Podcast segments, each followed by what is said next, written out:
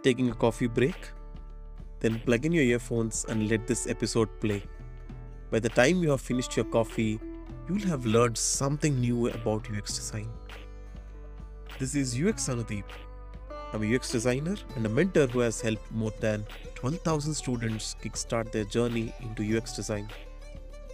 Welcome to my podcast, UX Coffee Break, a not so bookish UX podcast. In this podcast, I share the very same things that have helped a lot of my mentorship students get their first UX job. So enjoy your coffee and start your learning. One of those big questions. Anudeep, how much do I get paid if I become a UX designer? What are the salaries for a beginner UX designer? So let me give you perspectives about salaries as well. You know, I also know obviously that I'm not going to talk about how much salaries people will get obviously, because that's such a simple thing to do. Go to LinkedIn, go to any of these programs, just Google UX designer salaries. There are hundreds of salaries which come. The real question is, how much will I get? That's the biggest question all of you have. Because I see salaries which say some 3 lakh, 4 lakh. I see salaries say 15 lakh, 20 lakh for a fresher UX designer. What is the truth, Anudeep? What is this? What's happening? Right? How much will I get? I'm a graphic designer. No, probably I'll get 6 lakhs. I'm an architect. No, I'll get only 3 lakhs. CA to 2 lakhs only I'll get. right? This is what people think, right? Let me tell you, let me tell you how salaries work in UX design. And once I talk about it, then you'll, you'll get more clarity about it. The way salaries work in UX design right now, at least the way it is working right now, and probably it will be the same for a lot number of years, is there is no standard definition of what a UX designer does because it's a very, very ambiguous role because you're solving problems. And you're like, hey, Anudeep, I don't understand. What do you mean by solving problems? And that's exactly how the field is. Let's say you're working in Oyo, a hotel booking app. What can happen is they can come to you and say that, hey, you know what? We want to introduce homestay booking, but only for the people who are between the ages of 20 to 30. They can come and tell you. And then you're like, hey, you know what? I please go and make a design for this and come back. And you'll be like, okay, what do you mean by homestay? What kind of homestays? Where?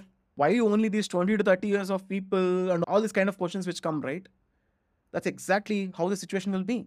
You'll be left in this ambiguity. Our daily role has a lot of ambiguity. And that's exactly what is there in UX design process as well is the whole process will make people, the company, the designers, go from ambiguity to clarity because that's the fundamental of what UX designers do is because we do not know who booked those hotels, what kind of hotels, right? Why only those people from 20 to 30 years of age? What kind of bookings do people under 20 years do? What kind of bookings do uh, over 30 years people do, right? Which all places, because the company doesn't know all these things, the designer doesn't know all these things. The job of the UX designer is to solve for all these things while they're working in the UX design process. And therefore, all of you need to understand that the UX designer role has a lot of ambiguity in it, and the whole process itself gets us from this ambiguity to clarity. So, what happens is, therefore, there is no way of bringing a standard definition of what a UX designer does. So, the first point you need to note down is different kind of problems have different ambiguity because of which some processes take two days, some processes take two years. Your job can vary between projects which are done to two years versus two years. Then how can you draw a line between the kind of work which you do on a daily basis? It's very, very difficult. That's the first thing. The second thing is different companies have different kinds of problems, right? Different variables and different kinds of problems, right? The impact of how much they're trying to solve these problems totally varies. Some people probably have a problem which takes probably six months to solve, but all they'll get is a very, very small increment in their business. Some people might solve on a problem which takes only two weeks but gives a drastic business impact, right? So, therefore, the kind of problems and the kind of impact they're getting for these problems also varies for these companies. And therefore, based on all these factors, the salaries of UX designers are totally different.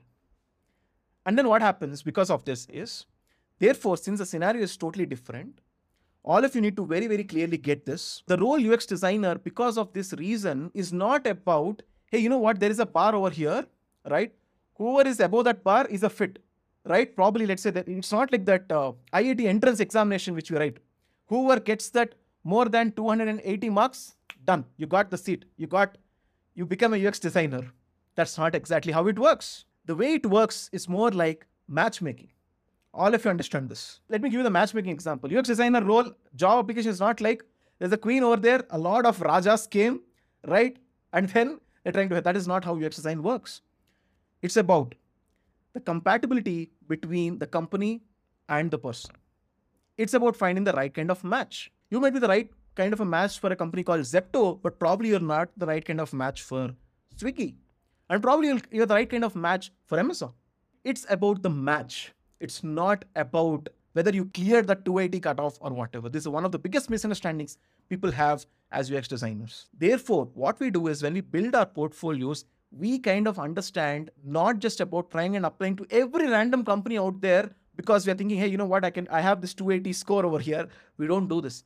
We go and apply to those companies which are a right match for us. And they also select those people who are a right match for them. The kind of problems they solve, the kind of impact they have, and the right match of the person. Because of all these variables, now I'm coming to the money part. What happens is, because of this, let me tell you the reality. You might say, hey, Anudeep, there are 10,000 designers, lakhs of people who are becoming UX designers. Even in this workshop, you know, there are like some 300, 400 people who are trying to become UX designers. But let me tell you what the reality is. There are like thousands and millions of people who are trying to become UX designers. Let's say there are only 1,000 roles in UX design, right? There are only 100 people who are fit for these 1,000 roles. That is the reality today. The 10,000, 1 lakh people who want to become UX designers, who are UX designers, calling themselves UX designers, there are like some 1,000 roles there are only 100 people who are fit for these 1000 roles. And the industry is desperate to find UX designers with basic perspectives. They do not know how companies work. They do not know what UX design is. They do not know how, how to impact businesses. A lot of UX designers, when they when they come with their portfolio, all they talk about is colors. All they talk about the kind of font they have chosen. They don't talk about problems. They don't talk about the problems they have solved. No. Formula portfolios. God knows why they did card sorting over there. God knows why they did information architecture over there. No reasoning. Someone said, put some card sorting, they kept some card sorting. No reasoning, nothing. What kind of problem? Why does it even require that? No. Some, some random three, four questions put as user research, done over there. So many formulas coming because it doesn't matter. It doesn't happen like this. Oh, you made all this case study, all these tick marks. Now you got 280 marks. Now you are cut off. You got the job. Unfortunately, the job doesn't work like that.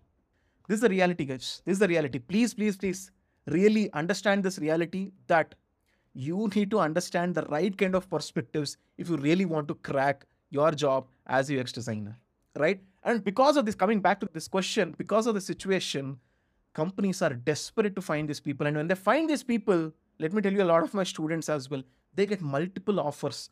Each offer on top of it, just simply trying, you know, crazy salaries just because they found the right kind of a person.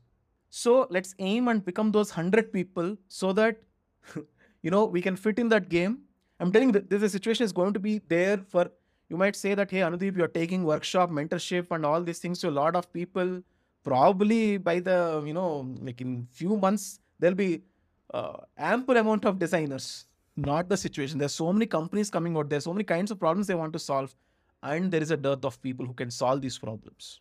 And on top of it, let me top you off with one thing what happens is a lot of UX designers, even working right now in the companies, are not utilizing their maximum potential of what a UX designer can possibly do. That's one of the biggest realities. A lot of people, a lot of UX designers, take my word on this, are just simply going and sitting and making screens. Nothing else. And they come and complain, not their mistake, but they come and complain saying that, hey, you know what, my company only wants me to make screens. It doesn't allow me to do any of those things which you're talking about. That is because you do not know how to pitch to your company about how is it that you can generate maximum value to your company. All you have proved to the company is that probably you can make a screen. You have never proved to the company that, you know what, I can take a better decision than this. I can get some data from the users and make sure that the screen is the better version of the screen than what you and me are thinking with our opinions. You don't have, you didn't prove that. You don't even know how to prove that. You don't know how to talk to your stakeholders. You don't know how is it that you can bring their trust to you so that they can trust your design thinking process. You don't have all these perspectives. And therefore, you're just simply sitting and making screens. And what is that? You're getting paid for that? Peanuts. let me give a summary of this whole thing. The salaries are dependent on the companies, the kind of roles they have, and there's a lot of ambiguity in what UX designer does, the UX maturity of the company, and the desperation the company has to find the right kind of people. And the situation is very desperate. There are so many people who claim themselves as UX designers, but there are only very few people who are actually UX designers. And there are so many roles which are, you know, for which there are few number of people, and therefore the salaries are very, very high for these people. So what should you do? You need to aim for these kind of people with the right kind of perspectives. And with that, we conclude this episode. I don't know if you finished your coffee, but I'm sure this helped you think better like a UX designer. Also, don't miss out on the other episodes where I talk a lot about exciting things in UX design. For more content, stay tuned to UX Coffee Break. Hit that subscribe button, and we'll meet in your next coffee break.